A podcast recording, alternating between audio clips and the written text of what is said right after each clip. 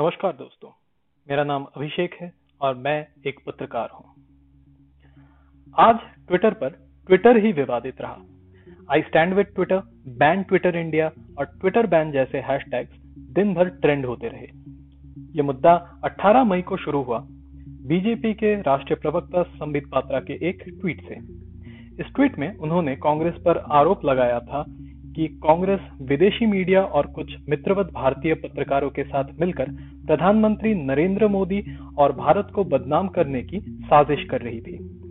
इस दावे को सही ठहराने के लिए उन्होंने चार पन्ने ट्वीट किए।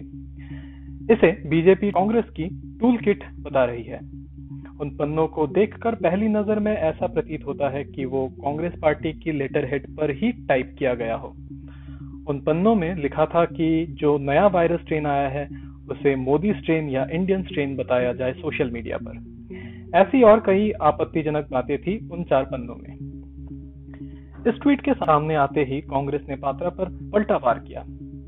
छत्तीसगढ़ एनएसयूआई के चीफ आकाश शर्मा ने एक पुलिस कंप्लेंट की और आरोप लगाया कि बीजेपी कांग्रेस को बदनाम करने के लिए और सांप्रदायिक नफरत को बढ़ावा देने के लिए फेक न्यूज़ या झूठी खबर फैला रही है। कांग्रेस के अनुसंधान टीम के प्रमुख राजीव गौड़ा ने कहा कि कांग्रेस ने एक अपने लेटर हेड पर केंद्र सरकार की सेंट्रल विस्ता प्रोजेक्ट पर नाराज़गी जताते हुए एक आधिकारिक दस्तावेज़ तैयार की थी। लेकिन बीजेपी ने उसी दस्तावेज़ को जाली करके ये झूठी टूल किट बनाई और कांग्रेस को बदनाम किया। बस, फिर क्या था? सोशल मीडिया दो दलों में बढ़ गई और छिड़ गई जंग।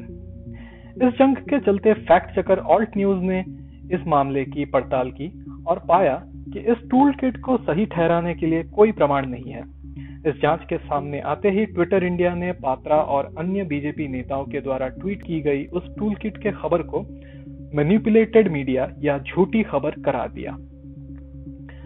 तुरंत ही भारत सरकार ने ट्विटर को एक कड़ी चिट्ठी लिखकर उन ट्वीट से मैनिपुलेटेड मीडिया का टैग हटाने को कहा।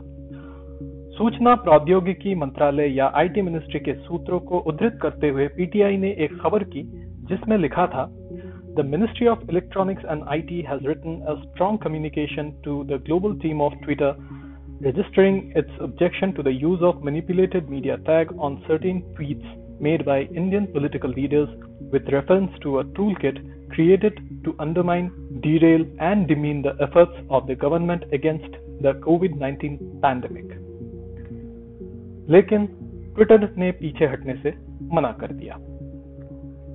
जैसे ही ये हुआ, दिल्ली पुलिस की स्पेशल टीम ने ट्विटर की दिल्ली और गुड़गांव के दफ्तरों में छापा मारा। पुलिस अधिकारियों का कहना है कि उनको बस ये समझना था कि ट्विटर के पास ऐसी क्या जानकारी थी जिसके बिना पर उन्होंने पात्रा के ट्वीट को झूठा करार दिया। इसी दौरान कांग्रेस ने उस टूल किट के बारे में अन्य बीजेपी नेताओं ने जो ट्वीट किया है, उन्हें भी मैनिपुलेटेड मीडिया के रूप में टैग करने की मांग की। बहरहाल, ये तो था बीजेपी कांग्रेस का टूल किट मामला। दोस्तों, आप लोगों को इसके बारे में बताने का मेरा एक ही मकसद था कि कोई भी खबर शेयर करने से पहले, चाहे वो व्हाट्सएप हो या फेसबुक पर हो या ट्विटर पर हो, उसकी सच्चाई ज़रूर परख लें। अक्सर ऐसा होता है कि हमें एक मसालेदार खबर मिलती है और हम उसे बिना सोचे समझे शेयर कर देते हैं। हम एक बार भी ये नहीं सोचते कि इसका परिणाम क्या हो सकता है। ऐसी खबर फैलाने से अक्सर डर और लोगों को भ्रमित करने वाली स्थिति पैदा होती है। और इस कोविड वैश्विक महामारी के चलते तो हमें और सावधान रहना चाहिए, क्योंकि इसके बारे में अगर गलत खबर हमने फैलाई तो इससे लोगों की जाने भी जा सकती हैं। मुझे सुनने के लिए धन्यवाद दोस्तों। अगर आपको ये पॉडकास्ट पसंद आया तो ज़रूर शेयर करें और मैसेज के ज़रिए मेरे साथ जुड़ें। सतर्क रहें, सुरक्षित रहें। घर से निकलते वक्त हमेशा मास्क पहने। जय हिंद।